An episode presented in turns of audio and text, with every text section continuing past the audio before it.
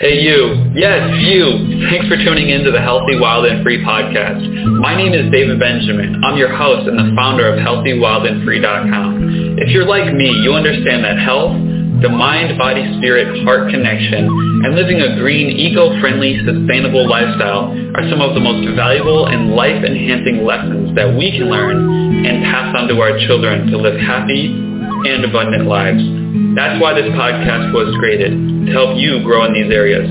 If you aren't already subscribed to the newsletter, go to healthywildandfree.com, click the box at the top right-hand corner to get a free copy of our latest ebook, and you will be subscribed to be notified about future podcasts. Thanks for subscribing and tuning in. Enjoy.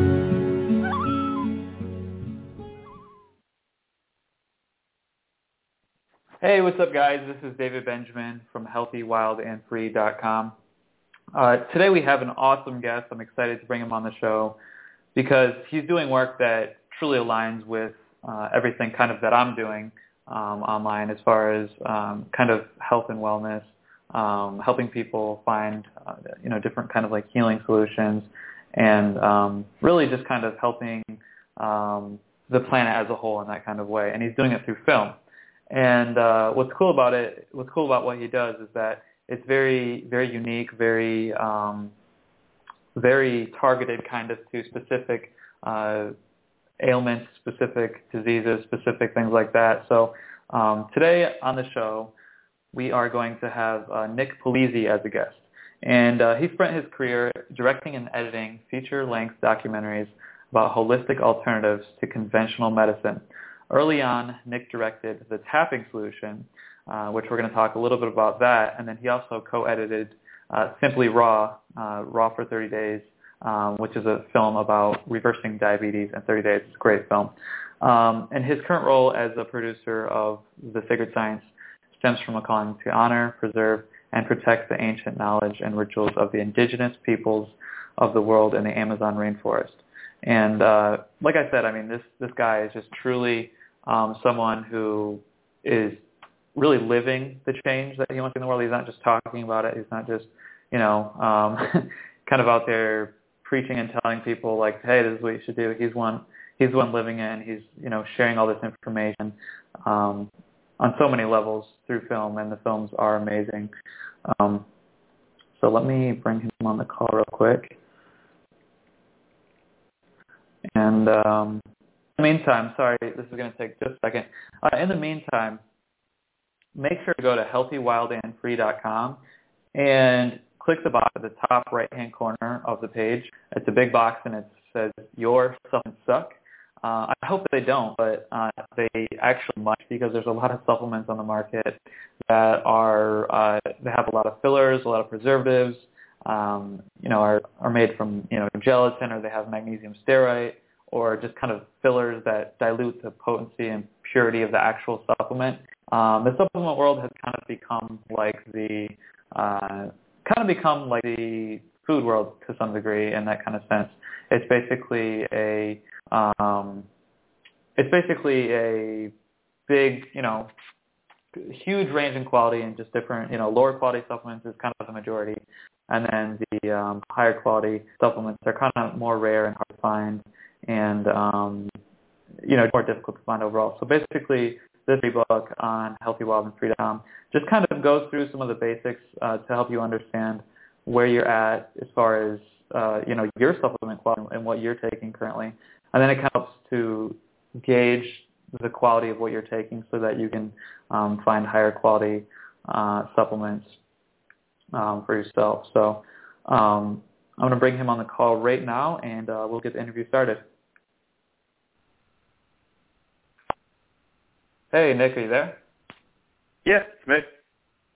Hey, good to have you on the call. I appreciate it. Yeah, definitely good to be here.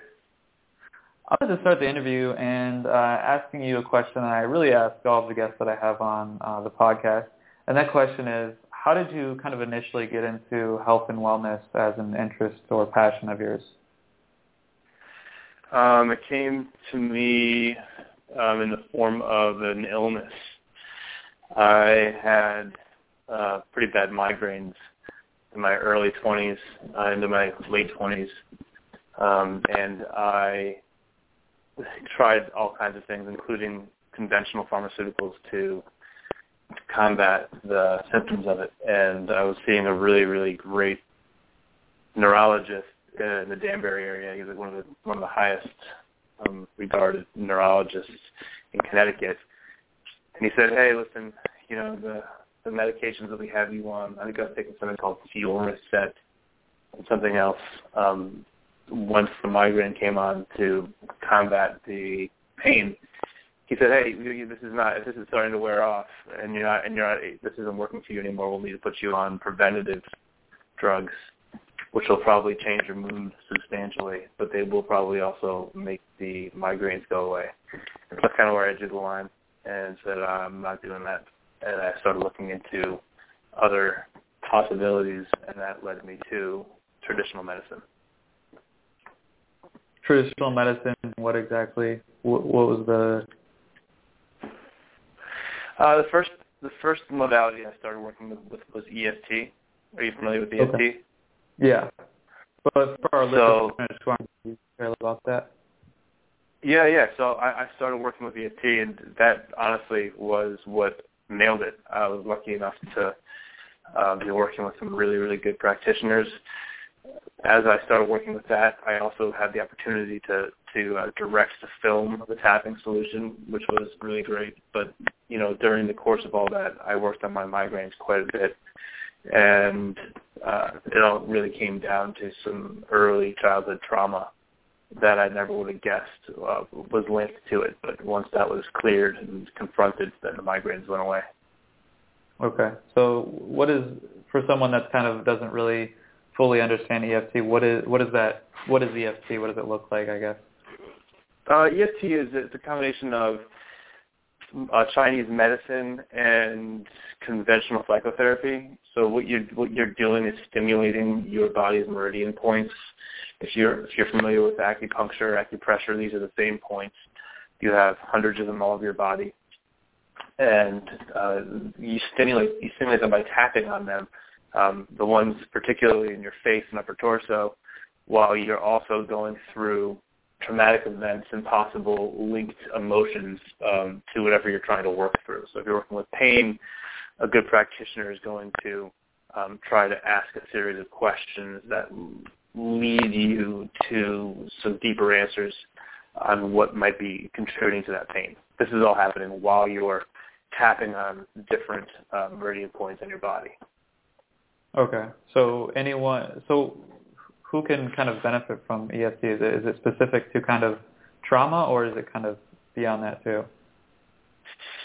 It's um, it's it's being used for all kinds of things. You know, it's it's great for pain relief. It's great for for PTSD, post traumatic stress disorder people are using it for uh, honestly every kind of illness and disease because it's believed that when your body can relax and no longer be in fight or flight, uh, your your your body's natural ability to heal itself is enhanced. So it can it can only help you. I mean, you know, I I think it's for anybody. If you're somebody who is nervous or scared about anything, which is pretty much all of us, um, then it's a great way to get past fear a great way to kind of um, uh, reverse wire fear. You know, if you're if you have a big speech to make and you're getting jittery about that, this is a great way to um, kind of get behind your thought process and understand why you're afraid and sort of um, soothe yourself so that you're you're much more peaceful about what's going on. So it's a great way to bring peace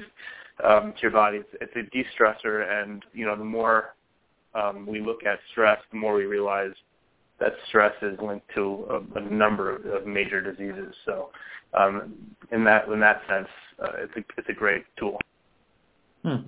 Interesting. I hadn't heard that EFT was kind of being used for, uh, I guess, be, you know, before speech or before a kind of a stressful event. But that does make a lot of sense uh, since it's working with the meridian points, and um, so it's kind of an emotional balancing tool that you can kind of use to um, use before things that could be, you know, have a lot of pressure and that kind of thing too. Very cool. Yeah, um, it's, it's a great, it's a great all-around tool. It really is. It's, it's. I use it. My buddies use it. We all, we all, um, you know, professional athletes starting to use it. Um, it's funny. You'll see now that if you if you watch our movie, the movie The Sacred Science, or sorry, um, uh, the tapping solution, and you see the protocol, then you'll start recognizing it when you watch like professional sports. People do mm-hmm. it, you know, on the sideline really? when they're, you know, yeah. Interesting. So I'm gonna I'm gonna watch yep. more closely now. um, yeah. I actually out of the three movies, I haven't seen the tapping solution yet, so I'm gonna have to see that one. Uh, within the tapping solution, do you actually kind of is there a, an area where you kind of walk people through um, as to how to kind of get started with EFT and, and tapping? Yep, yep. There's, there's a total. Um, not only do, do we do it in the movie, but there's also if you buy the DVD, there's a cool little insert um, that I'm, I think is really fun and clever. That just kind of takes you through the different points and gives you the general a general Kickstarter, sort of a you know quick start kind of a thing. Very cool. Uh, I forgot to ask you. I was going to ask you uh, early in the interview. What? How did you initially get into film? Was that just kind of a passion of yours, or what? Um, I fell into film. It was very weird. I used to be a real estate investor. Um, you know, I was I went to school for for um, for graphic design. Decided that that was not for me within the first year or two of being out of college, like so many people do when they get out of college. Um, and uh, I was I've always been good with business, so I started just kind of honing up my own cash and buying properties that were dilapidated and fixing them up. Uh, while I was doing that, I was um, uh, a few friends of mine were going to come together and make the tapping solution movie. That uh, and and they they didn't know what they were doing. They knew they wanted to make it. And oddly enough, I, with my little graphic design degree, was the most creative person they knew. So they came to me they're like, hey, how do we go about making a documentary? I'm like, I have no idea. And they're like, but, but you went to design school. I'm like, I'm like, do you have any idea what design school is? Like, this That's is like funny. designing. We learn how to like design like you know um, websites and logos and things like that. I mean, we have no. I, I have no clue how to operate a camera. So, right. And I'm like, you know, actually, I actually I did actually I did take some studio photography classes in college. Like, like, see, so you know something about photography, and and I'm like, well, let's you know like let's have lunch, let's talk about it, and so it's great. It's really weird. One thing led to the other, and I'd already had this crazy experience with tapping um, that had cured my migraine, so I was already kind of like warm to the idea of a right. film being made about EFT. And so we, we kind of talked about it, and I was, you know, I, I sort of decided to, to take it on as a side thing while I continued doing my investing stuff, and then um, I just fell in love with the process, and um, I've always been a huge fan of documentaries anyway, and I just basically ended up taking over the entire production of the film um, and directing it, and that was how I started. Very cool. Yeah, I'm a huge uh, fan of documentaries as well. I think they're the future when it comes to education because it's the laziest way to consume information, and and you're visually, you know, every sense is kind of stimulated, and it's like, you know, it's just I, I really do think it is the future of education. Um, yeah, I, totally. My my friend uh, Nick Meyer from HealthWorks.com told me that you got struck by lightning. So I, I kind of I was kind of curious about that. Is this? I'm I'm just curious. What what happened? That's really funny. Um, I did get struck by lightning. I, I'm starting to wonder if I should tell this, if I should continue to tell everyone this story. But yeah, I did. I was uh, when I was 16. I was struck by lightning. Um, I was playing basketball. Um, it wasn't. It's not like one of those like you know, on the mountaintop having this kind of uh, you know um, cathartic experience, and then you get hit by hit by lightning. It was definitely much less glamorous than that. I was 16. I was playing basketball in my my driveway, and it was pouring out. Um, and I used to like to, for some reason, I used to like to play basketball in the rain and I was I don't remember exactly what was going on, but I was um going up for a layup, and I was all by myself, and um, then I just, there was just a big huge boom, and the thing went um, bright, and I kind of came to. I don't know if I was knocked unconscious or just stunned, but I came to on the ground, and um, with the not being able to hear very well and then I just kind of uh, walked into the house or stumbled into the house and um, didn't tell anybody about it. I don't, don't want my parents to know about it. Um, but you know, the next well, my dad got home uh, from work, you know, there's, there's a, we had a big oak tree next to our basketball hoop, and that that thing was split in half um, down the middle. So he was like, "What happened? Oh my God, did you see this?" And I'm like, "No, I, I have no idea. That's crazy. I can't believe that was lightning." So um, I just totally covered it up, never talked about it um, until I got more into um, traditional medicine. I started started hearing about um, started hearing people talk about the um, phenomenon of being hit by lightning and you know what can come along with that. Uh, so yeah, I, I did. I was hit by lightning, and it definitely did have a, a, a, a serious effect on my psyche and also my my um, ability to perceive flow energy. That was when I started kind of having more having some very interesting out of body type experiences. Huh. Very interesting. I was hoping you were going to say you got struck by lightning and then all of a sudden you you were wearing Adidas before, and then afterwards you were wearing Jordans, and then you were inspired to jump into the film industry and create White Men Can Jump, and then Woody Harrelson came on board, and then it was like a health basketball White Men Can Jump movie. but that, that didn't happen. Um, that would be um, amazing. I wish I was. I wish I was. I wish, I wish it gave me some sort of a of a physical advantage. But it, it definitely did uh, shift my it did something inside me. It was definitely an interesting. Um, it did something for sure. There, there was there was something that changed in me. It is really interesting that you say that too, because uh, I had a teacher in high school, and the only other person in my life that I had heard that had been struck by lightning, and I think he had actually been stu- struck by lightning two or three times, and he was the only teacher who was like open to sharing kind of alternate information that wasn't kind of aligned with the school's ideals. So he would play a yeah. documentary about how, uh, you know, basically the school system is teaching you to do this and you got to think differently. And I'm like, this is weird. Like, why is, and this guy was struck by lightning like two or three times. So it's just kind of funny that, um, that you said that. But, um, totally. I'm curious about, uh, Simply Raw. I saw that, I want to say like two or three years ago, right shortly after it kind of first came out. I don't know when it came out, but sometime within that time frame. And, uh, I thought it was a great film. I loved it. It was inspiring. It was full of heart. It it it made you. It, it inspired you to eat healthier, even if you didn't have diabetes. Um, and my question around kind of simply raw is, how did that kind of project come about? And then what can it, can other people kind of benefit from from seeing that as well beyond diabetics and that kind of thing because it's kind of tailored to those people? Yeah, so that project came about because of the success we had with uh, the tapping solution. So that project was in, in the making, and they needed they needed someone to kind of help finalize the editing of it, um, and kind of sort of give it the extra punch it needed. Um, and so that that job, I'd call it almost that job fell into my lap um, after we made the tapping solution because they knew I they knew I I was I did did well with that, and, um, and they they saw it and they contacted me and they wanted me to come on and help them re-edit it. So, um, I you know I, it's interesting because because even before that even that even came about, I was already I was already into David Wolfe. Um, I'm not sure if you know David Wolfe for his whole, right. whole thing, but you know superfood nutrition and chocolate and all that stuff. I mean, I was really interested in that anyway. So for me, it was great. Like, oh, cool, I'm totally in alignment with this the way that that's kind of the way the universe has worked for me ever since I sort of got onto this path with natural medicine. There's always the next the next thing is always there. You know, I don't I have to sort of I remind myself sometimes when when things are um, a little bit hectic. You know, uh, when there's tons of projects kind of swirling around that that you know the right thing will always happen.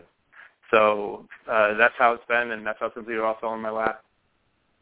And and and and I think to to to respond to your the second part of that question, um, it's definitely a film that has value for people who aren't just diabetics.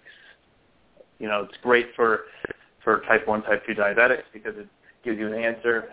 Um, I would even call it uh, sort of like the extreme answer type two diabetes. You know, this might might not be great PR for Simply Raw, but the reality is you don't need to go on a 30-day raw food diet to reverse your type 2 diabetes for the most part. There's things you can do um, just by changing your diet around. Um, you just just responsible eating. You know, look at your sugars. Look at you know look at look at what you're getting in terms of pro- your protein. Um, and you know a vegan diet with even a little bit of meat mixed in and some um, well-sourced grains, you know, that's that's going to have a have a, a very um, fast and quick effect on type 2 diabetes. So, you know, in some ways, Simply Raw um, is an amazing breakthrough film because it shows people five out of six of these diabetics reverse their diabetes, and that's an amazing thing. In other ways, it's sort of deceiving because you don't need to go that extreme to achieve those results, and a lot of people have a hard time staying on an all raw diet um, for more than you know a week. So um, it has a lot to offer a lot of people. You know, anybody can benefit from a fast. And that's pretty much what this movie is. It's a 30-day raw food fast.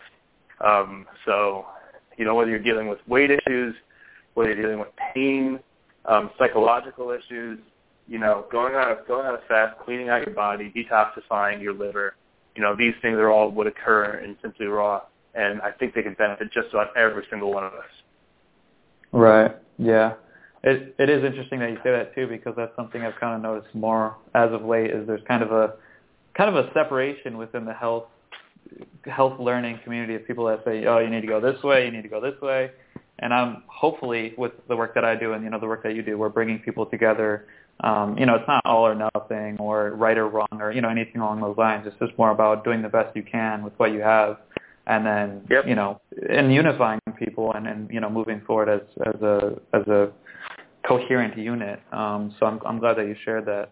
Um, and I, once again, that film was amazing. Actually, someone in the film was from my hometown, which I thought was kind of funny. It was like a little synchronicity for me um, cool. to stay to stay on the healing path. But um, okay, so Sacred Science. So that that's your your latest project. Um, the thing I loved about Sacred Science is that I do uh, a lot of work kind of with, with the Amazon rainforest. And uh, actually, my mom is a stage four cancer survivor. Um, she didn't do any chemotherapy or radiation, and she actually used herbs from the Amazon rainforest, diet, emotional release type of work, similar to EFT, but a little bit different. Um, so when I saw this film, I couldn't. I was like, finally, so, finally, someone's talking about this. You know, finally, someone's you know putting something out there that is you know really relevant and potent and you know valuable um, in this kind of regard. So, um, what, what, how did this, how was this film inspired? I mean, it's kind of a little bit different than the other two. It's you know in another country. It's kind of out in the jungle. Man, this film. You know, before I even get into my side, I'd love to ask you what what herbs, what herbs and practices did your mom use? Uh, a huge variety. Uh, graviola was one of them. Um, okay. Yeah. Sure. Kind of kind of a lot of blends. So actually, a few of the herbs that I saw within the film, I know like I there are only a few kind of mentioned within the film that I recognize, like Chanca Piedra, Uña de Gato, yep. and I yep. think there are a few others. But she, I mean, she really used all of them. Um, did she, so did she feel like those? Did she feel like they had a very uh, large impact on which oh, health? Yeah, for sure. And what's interesting about that is honestly, like the, the timing is kind of funny how how that occurred. But honestly, if she didn't kind of discover herbs from the Amazon rainforest around that time, I don't know if she would have survived. I mean, she had her casket picked out at one point. Um, so it was, you know, it was like a huge godsend. Like, and you know, and and, and this day, till this day, she now works in the health field as a biofeedback technician. So it really kind of catapulted her into a, a, a new kind of um, life and a new way of helping others as well. Um, That's amazing. Yeah, I love, I love the, I love, the I love the. We have a whole thing we're doing with the sacred science community uh, to get, we'll get into that in one second, but you know, just since, since this since this launch that we had last a few months ago, the, our community is just just it was amazing to see the world kind of come together around the film, and all of a sudden, you know, what was a pretty small community is now a huge community, and we want to um, really start offering re- uh, some some brilliant stories and content. I'd love to I'd love to interview your mom at some point um, to hear her story if she was if she's willing to talk about it. Awesome. Oh yeah, I'll definitely uh, connect you with her. And uh, actually, speaking of it, I don't know. Do you know? Do you happen to know of Amazon John Easterling by any chance? I do. Yeah. Okay. Yeah, he'd be he'd be great for that community too. Um, I'm sure you know his story, but um, but yeah. So that's that's kind of her story. So what what did inspire kind of the the film then? So um, the Sacred Science is about Amazonian shamanism and Amazonian um, healing plants, essentially. You know, it goes into it goes into you know the indigenous culture cultures of the Amazon and and how they've perfected um, these incredible methods of healing throughout the last you know few thousand years. That um, so the reason why I describe it like that is because when you look at the core of what of what the film is about, it's shamanism. It's indigenous people using their own tribal methods that have been handed down word of mouth for hundreds of for thousands of years, um, and which are still very effective. So the reason why the, you know the link to this film and the way this film came about is actually from the other two films. You know, if you go if you if you go into any holistic healing technique, this is what I found. As we were making the first two movies, when I go into these techniques, when I when I try to understand what EFT is, and I boil it down to its to its essence, which is Chinese medicine, um, and then I boil that down to its own essence. Chinese medicine actually comes from Chinese shamanism. Um, really? So it was changed. It was yeah. It was turned into it was Chinese medicine is a nice term that was put on what was before then called Chinese shamanism, which actually was a very, very female um, dominated practice. You know, most men, you know more women than men were specializing in this, even though it's totally different now. So things change fast, especially with modern culture and you know the powers that be having their say over how things are worded and shaped. So when you boil a lot of these practices down to their essence, um, they come from indigenous cultures. You know, look at raw food nutrition. I mean, there's nothing about that diet that is new. The new part of it is the fact that the, the new thing is is is that we are not. It seems new because we forgot about it. It seems new because we've gone a certain, we went on a different path. That path didn't work. Now we're returning to nature. But indigenous people, and most of most of which are still alive today, they know um, they know this stuff. They never abandoned it. And so even when you're looking at raw food nutrition, superfood nutrition, I mean, look at what David Wolfe is all about. He's all about cacao, you know, and cacao is still being used and has been used in the Amazon by indigenous, tribes for thousands of years, you know, and a lot of the other herbs um, that you're that, that you're you're you're seeing and hearing that um, uh, you know are now becoming popular again. They're, they've always been popular, and they and they, they tend to be taken from um, traditions that are much older than ours. So when I started seeing that all that the two films we made had roots in much more ancient cultures, uh, many of which are still around today, then we started thinking to ourselves, hey, let's start let's start looking at a film about shamanism. You know, shamanism is the medicine practices of um, of, of most indigenous tribes. It's also the spiritual practices. So it brings in, you know, both, you know, uh, you know, med, you know substantive med- medicine and also um, the spiritual side of things, which I'm I'm very interested in. Speaking of what, speaking of the, the being hit by lightning thing. Um, so we started looking at shamanic traditions, started screening them based on how um, complete they still were. I mean, a lot of people have lost, a lot of these tribes have lost their shamanic traditions because of, you know, modernization and many other things but how complete you know each tradition was, how effective each one was, and um, and we really ended up in the Amazon. You know, there are a few different places we could have gone. Could have gone to Siberia. Could have gone to South Africa. Could have gone to Australia. Stayed here in the states. There's plenty of um, Native American tribes here in the states that have thriving shamanic traditions. But the reason why we chose the Amazon um, was because it not only had a very alive and thriving shamanic tradition, but it also had um, an incredible natural resource of medicine um, right there in, in, in these healers' backyards. Over 70,000 species of plants in the Amazon jungle. Less than 1% of them have been studied for their medicinal value by modern science. And these shamans not only know the ways that have been passed down to heal people from within, but they also know which one of these plants actually works. Right. Hmm. What's so, interesting too. What's interesting too is that uh, out of those, you said uh, one uh, of, of plants have been researched. I don't I don't know what, exactly what it's at now, but out of that very very small percentage, I believe it's one out of four uh, pharmaceuticals or antibiotics are created from from that kind of uh, research of, of plants in the Amazon rainforest. So there's like a tremendous amount of value in in that research, kind of, and then obviously they patent it make it synthetic and then you know roll it out to the masses. But um, it is really interesting that such a small percentage has been researched and so much value has been extracted from that small percentage. So it just kind of shows you the depth of the you know the biodiversity, the range, the you know the the potency, and obviously it's the largest rainforest in the world, so it's got you know it's the least untouched by man and chemicals and that kind of thing. So um, yeah, I, I definitely agree with you. There's a lot of lot of value there. Um, for someone that hasn't seen the film, uh, could you give kind of like an overview, or some, oh, kind of an overview and synopsis of what it is and, and what the journey looks like? Sure. Yeah, we took eight people from around the world who had different illnesses ranging from cancer uh, to diabetes, Parkinson's disease, depression, addiction, um, certain digestive disorders like IBS and Crohn's disease. We took them down into the middle of the Amazon rainforest for 30 days to work with indigenous medicine men um, and the medicines that they have access to, which most of which we have never heard of or we at least don't um, have access to here in the States. So what unfolds is it's, it's a story of healing and it's a story of um, the hard work that goes into um, to, to understanding what it takes to heal.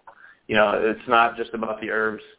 Um, it's not just about some sort of magic spell that's cast on you, you know, to heal you from, you know, biomedicine man. It's about the deep work that you need to do, the dark places that you need to look look at um, in your own psyche, in your own person, that may be contributing to who you are today and the diseases that you may or may not be carrying today.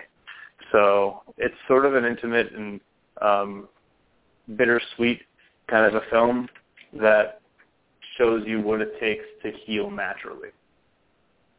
Right. What What did you uh, when this film was complete and finished? What it, What was your kind of biggest um, like proud moment within kind of the work of that film? The, the like the most like yes, this is great. I like this part. Uh, I'm really excited about. it's funny. I was I was talking about this with somebody else last week. Um, the part of the film that I like the most is the part that happens after one of our patients passes away. So I'm not spoiling the plot by telling you that one of the eight patients um, does not make it back. Um, but after um, this patient passes away, there is uh, an amazing moment where one of the medicine men named Tabin talks about life and death, and he explains the difference between difference in perception of life and death that exists down there in the jungle uh, versus what exists up here in the states. So I, I really think that's a big part of our, our maturation project, process as a culture, is being mm, changing our changing our relationship with life and death. Because I feel pretty strongly that we're we're much more fearful of of that transition up here in the states than people are in other areas of the world.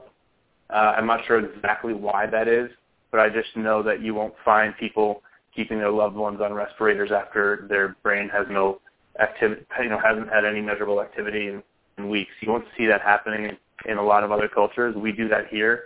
Um, I think it, it's an interesting sort of a, um, phenomenon that needs to be looked into deeper. And when you go down to cultures like the, like those that we explored in South America, the relationship with life and death is much more quote unquote healthy, I would say.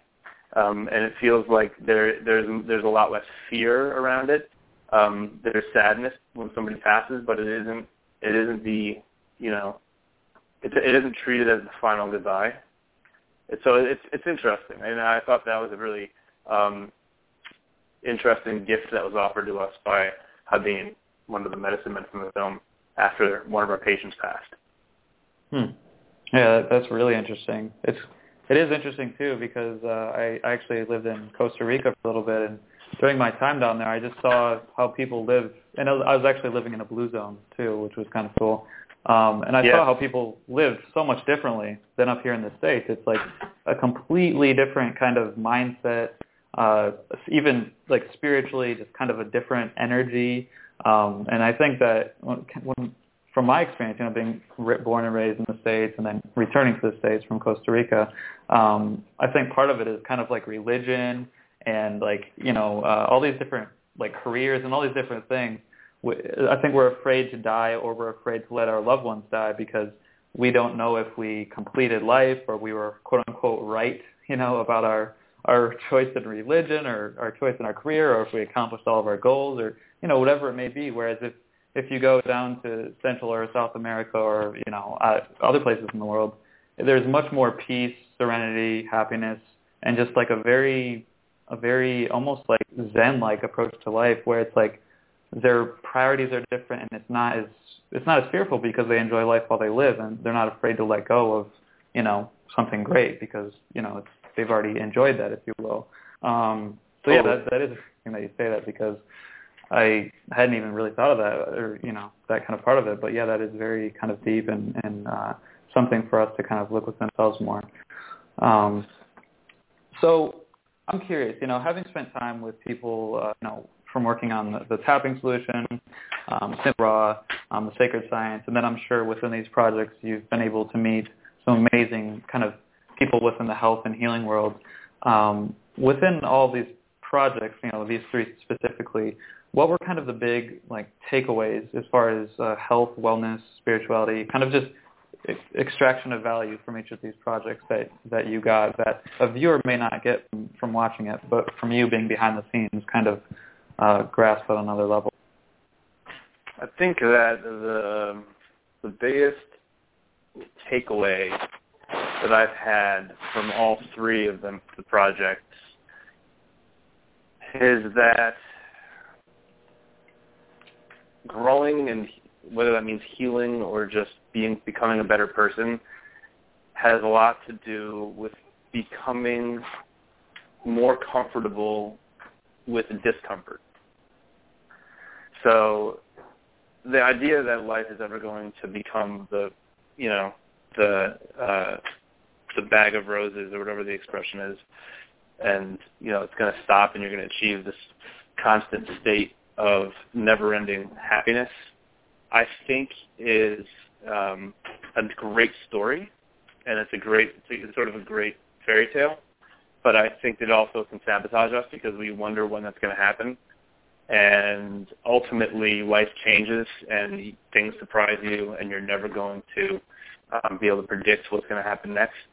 But what you can control is the way that you react to life and the way that you redirect good and, good and negative energies to the right places and learn how to harness the true power that's within you to be flexible and to enjoy the contrast that life has to offer. Hmm. Well put. I like that. Seeing the perspective and balance in life and not just constantly striving for, you know, um, that golden pot at the end of the rainbow. Um, is in regards to, and I, I'm glad that you kind of talk about spiritual side of things as well, because I think uh, spirituality and so many other kind of things play a role within our health and our healing that are is kind of ignored by the masses and even to some degree within the kind of health community. Um, so as far as that's concerned, like you know, the, the kind of mind, body, spirit, heart connection, um, health, healing, you know, spiritually, um, even you know, within regards to with what I'm doing with this podcast community, is inspiring people to live more greener, sustainable lives, because ultimately that connects to and affects their health as well. Um, so in regards to kind of those types of things, would there be any advice that you would give uh, our listeners in regard to um, kind of just seeing more of a positive perspective or uh, just really, um, I guess, growing in those areas? So growing in the areas of, of sort of spirituality, you're saying, or you know, from a heart from a heart perspective.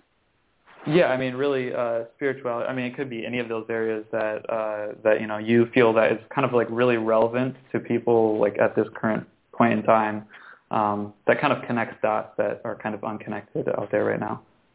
You know, one of the one of the big lessons from the Sacred Science in particular, and then after we made the Sacred Science, going back to the other two movies, it's definitely uh, evident in those projects as well, is this um, need to re uh, ourselves to the divine feminine that exists within, within inside of all of us.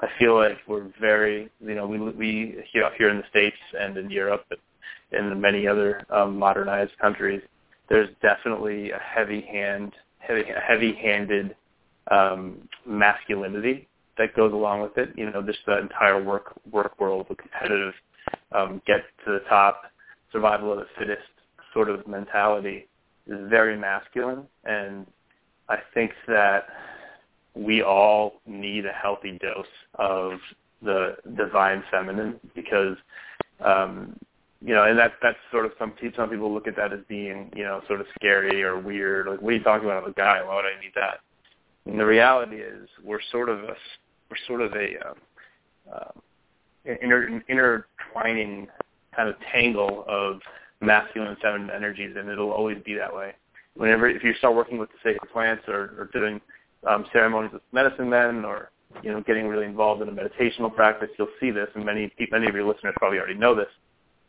But I think that we need to sort of understand that we're not just men or women. We sort of are a combination of both. And for the most part, many of us are um, have, have a very large imbalance, and it tends to be overly masculine um, just because of just because of the nature of the society that we live in right now. Um, and so there is a healing energy, and most of the medicine men that I've worked with, whether they're from and medicine women, by the way, that I've worked with, whether they're from the Amazon um, up here in the states, Africa, um, Siberia, there's all, there's languaging around this concept that your energies need to be balanced, and if they're not, your body is not going to be in harmony. So, um, and there's also this need to be able to channel and respect the healing energy of the mother. And the great mother is like, you know, whether you want to call it Mother Earth, Pachamama, it's the it's the earth energy. And it's also um, the energy of surrender and vulnerability, which is very, very foreign to us Westerners these days because you don't want to show your weakness. But there is a way of tapping into that vulnerability uh, Brene Brown style. I'm sure everyone knows Brene Brown. Um, and really understanding that you don't need to fight against um, you don't need to fight against yourself or push yourself into uncomfortable situations um, to get on top. You know, in many in many ways, that's that's contributing to your illness. So, or it can cause illness. But by surrendering to the unknown, your body's own healing power and your um, body's innate ability to heal itself is unlocked, and you get out of your own way, and you know you can achieve miraculous healing results. I know that was kind of convoluted and sort of a rant, but um, hey, I was talking about spiritual stuff, and um, I go off on tangents sometimes. It's all good. I appreciate it. Um, and yeah, it's a, it's a great point. I, I would agree, and it's kind of interesting too because even if you just kind of walk around in America or you know in kind of a modernized nation, the language that's used is kind of uh, different than uh, other countries that have more culture kind of embedded into it. So you know words like uh, dominate or crush it or you know um, it's all these kind of uh, competitive kind of terms, and it's not really it's not much about kind of cooperation. It's more about competition, drive, ego. Um, you know, if I win, or if you know, I have to win and they have to lose kind of thing. It's not really a coherent kind of synergistic energy, which you know is, is kind of what you're saying. So um, yeah, that's a, that's a great great uh, uh, a lot of value. I think very important to understand that and just balancing yin and yang and, and you know kind of understanding that. Um, so I'm curious, what you know is in regards to kind of like film projects, what what's next on the list? There's a list. Um, you know, we're we've got our hands full with the sacred science right now, um, and we have some projects coming up. We might be might be headed out to Siberia, um, you know, which which could be really fun and interesting, and also, um, as seems to be the trajectory we're on, um, dangerous. You know, it seems like that that's sort of where that that seems like the the harder and more uh, remote these cultures are, the more dangerous it is to get to them. And I think that even though that's not what's important to us, it also does add a feel, it does add a level of of entertainment to people when people watch our films, especially the sacred science. When you see people kind of in sort of a lost um, like the television show Lost, like that kind of atmosphere where they're in the middle of the jungle and don't know what the hell's going on. So yeah, we're um, possibly going to be going um, deeper into Asia, um, and and that could be really fun. And there's there's three or four projects circulating us right now, um, but right, but, for, but in the immediate um, moment in, in the next six months, we're really focused on um, nourishing the sacred science community and uh, creating all kinds of amazing free content things to give them. Very cool. As far as Siberia is concerned, I'm kind of curious what what type of medicine do they use over there? So Siberia is, is looked at by many people as the birthplace of shamanism, which could also be looked at by many people as the birthplace of religion. Um, so it's really interesting. There's some really old tribes that um, live way, way, way, way, way, way, way far away from um, civilization, and there are some really old medicines that they use, and I honestly don't even know what they are. I think there, there's definitely you know some different mushrooms that are used, whether they're psychoactive like the Amanita, um, the Amanita muscaria mushroom, um, which is like that mushroom that uh, that that you see when you watch the Smurfs. Their houses are made of like you know these you know they're they're like they have a red roof with white dots on them. That's actually a real mushroom. It's actually one of the one of the the most potent medicinal mushrooms there is on the planet. Also very highly psychoactive. So that's been that that that's used out there. Um, some people think that's actually where um, you know uh, the colors of Christmas and Santa come from. Is that that that Amanita uh, muscaria mushroom with the uh, with the white dots on it? So you know the white and the red hmm. because um, because reindeers um, you know, these these tribes actually herd and ride reindeers. Um, there, there's not there, there's nobody else on the planet who does that, and a lot of that tradition kind of went came west into Europe and kind of blended into the pagan traditions that um, you know from which a lot of the iconography and symbolism from Christmas comes from. So it's really fun when you kind of start realizing that these people didn't stay in their own pockets. Um, you know, there's a lot of information that was passed um, from culture to culture way early on, and there's a lot of healing tradition that exists deep in Siberia um, that you can see in Eastern Europe because it's, it, it's made its way that far west. Um, and there's a lot of herbs. You know, I don't know if people in your community know of the Anastasia series, um, but that's a pretty big um, book that was written, um, you know, a decade or so ago, and it's all about you know, it's, it made pine pollen very popular because pine pollen is like one of the big, um, one of the big, uh, you know, healing healing agents of that book. But even all that all that stuff exists in Siberia and is utilized by those by the medicine men there. But it's really the element of mystery that um, has got us excited about these these cultures. We know that they're powerful. We know that um, they're ancient, and they they exist in a really interesting part of the world that doesn't really tend to have um, a lot of coverage, you know. So we're excited to kind of go there and see what's going on. Yeah, it's interesting. I've, I don't know if you've heard uh, that. I, I don't know if this is true or not, but kind of like Siberian Russian is kind of somehow connected to Native American. Like the, mm-hmm. I don't know. Have, have you heard that before? I don't know if that's true. Yeah, I mean, no one else is saying it's true. well, because because of the land bridge you know, so there, so when there was, when there actually was ice or land that connected, um, you know, Asia to America, you know, up by the Bering Strait, you know, mm-hmm. there was, there, there was probably, you know, there is pretty probable. I mean, there, you know, it's, even now it's not very far. I mean, it's not very far to get uh, to, to sail across the Bering Strait and get to, uh, you know, you know, to, to America from Asia. I mean, it's far, but it's not as far. It's not an ocean by any means. Um, and at some point, um, I think it was during the last ice age, that was that was very likely frozen over, and people could have could have walked across it, you know, from Asia to to, to, the, to America and down the west coast and um, across Canada. Um, so, yeah, there's definitely a connection between um, Native Americans and um, you know the the indigenous folks that live in um, in Siberia and Mongolia in that area. Mm-hmm. So yeah, there's there's there's definitely and you know even in the look of the people, you know when you on both sides of um, of the of the Bering Strait. But you, you know, there's definitely uh, uh, a, a uh, similarity in their appearance. Right. Yeah. There. Yeah. Definitely is a resemblance. What's interesting about that too is with Siberia is that one thing that intrigued me about the Amazon rainforest was, you know, like you said, 70,000 species. There's, it's very humid. It's, it's a very interesting region. It's very filled with life and it's very competitive. So a lot of the plants um, that survive within the Amazon rainforest have to be very, you know, antibacterial, antiviral, antifungal because they're fighting, you know, it's in a human environment. So these things that break out, those plants kind of have to evolve and, and survive, um, which creates some of the most medicinal uh, plants on the planet. And with uh, within you know Siberia, it's a very very harsh climate, and you know from, from my view of Siberia in my mind is just like a bunch of snow and you know ice.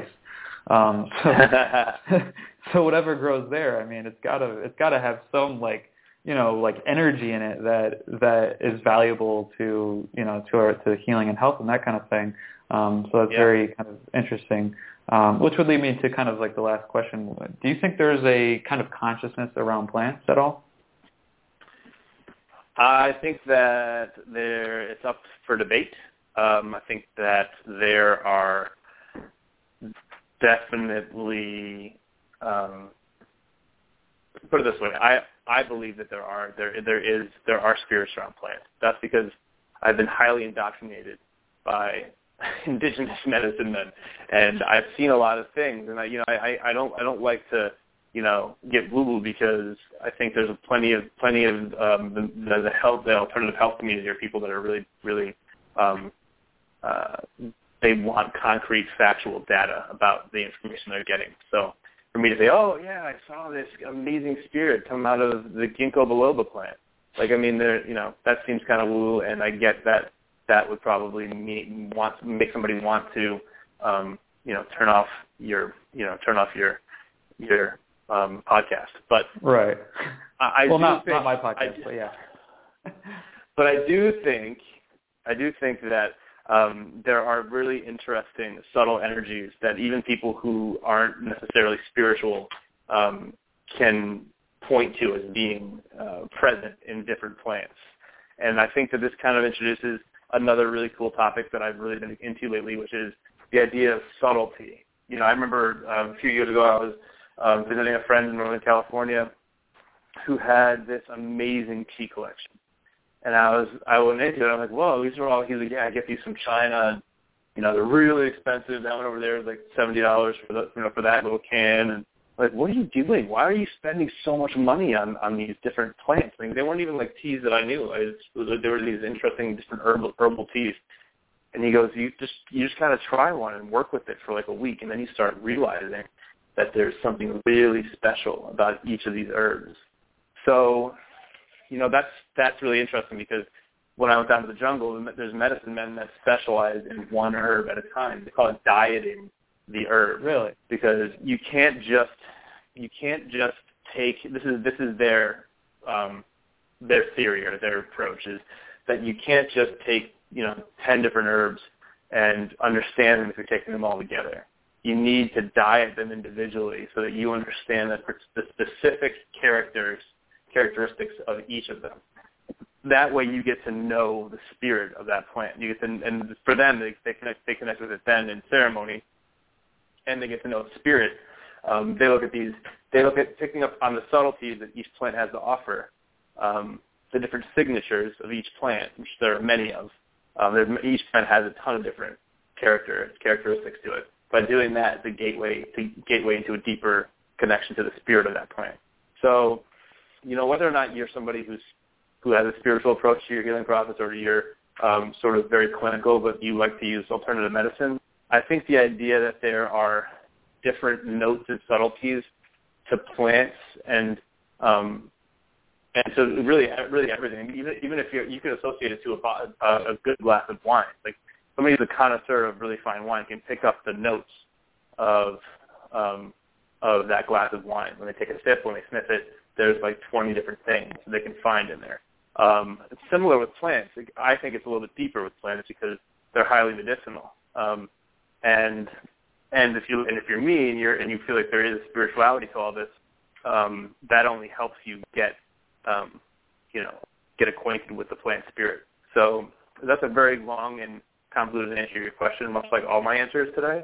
But um, this is not a this is not a simple topic. Right. Well, yeah, I appreciate that, and it is interesting too because uh, when you talk when you mentioned the mushroom in Siberia, how it's a psychoactive. Um, you know, for me, I kind of thought, oh well, you know, I've kind of thought there are consciousness in plants before, just based on how my consciousness has changed over time from the plants that I've consumed and the kind of shift that's taken place within myself and the shift I've seen in others. But then also, if you look at you know psychoactive uh, things, whether it be a, a mushroom or you know ayahuasca or whatever it may be, um, it's the, consciousness of the individual is affected from these plants. So it's kind of like a Venn diagram. You got the plant and the human, and then it's meeting up in the middle to kind of form something new. Is kind of the way I um, kind of see it now, I guess you could say. Um, so yeah, that's I really appreciate that answer, and it's really I think valuable for people to see um, beyond just the you know you know this plant's good for my health, I'm going to take it, but to actually see the the, the spiritual value of it, and I think that kind of plays into the sustainability of things too, to really kind of want to see more of this in the world and not, you know, take it for granted and that kind of thing and really appreciate it on a deeper level. And obviously gratitude is so important too. So, um, Nick, I appreciate your time uh, so very much. Uh, where, where can our listeners find you, what you're working on, and uh, kind of keep up to date with you? Well, I mean, if they if they go to thesacredscience.com, that's a good way to, to check out the, the newest film um, and you can also uh, get get a copy of our free ebook there. We have a we have a free a 30 page ebook that goes into a lot of the herbs that are used in the film. And if you do that, you'll also be on our mailing list, um, so you'll get all the all the up to date, you know, be kept up to date on, on all the projects and offerings that we're sort of putting out there. Um, and you'll also get a ton of really cool videos, weekly videos and articles that we write. So yeah, awesome. that's that's the that's that's the thesacredscience.com. Awesome. Thank you so much. And for everyone listening, I'll have the links to uh, both the tapping solution and Simply Raw and all the sacred science below um, in the show notes as well. Uh, once again, thanks a lot for your time and uh, enjoy the rest of your day. Hey, thanks for, ha- thanks for having me. Take care.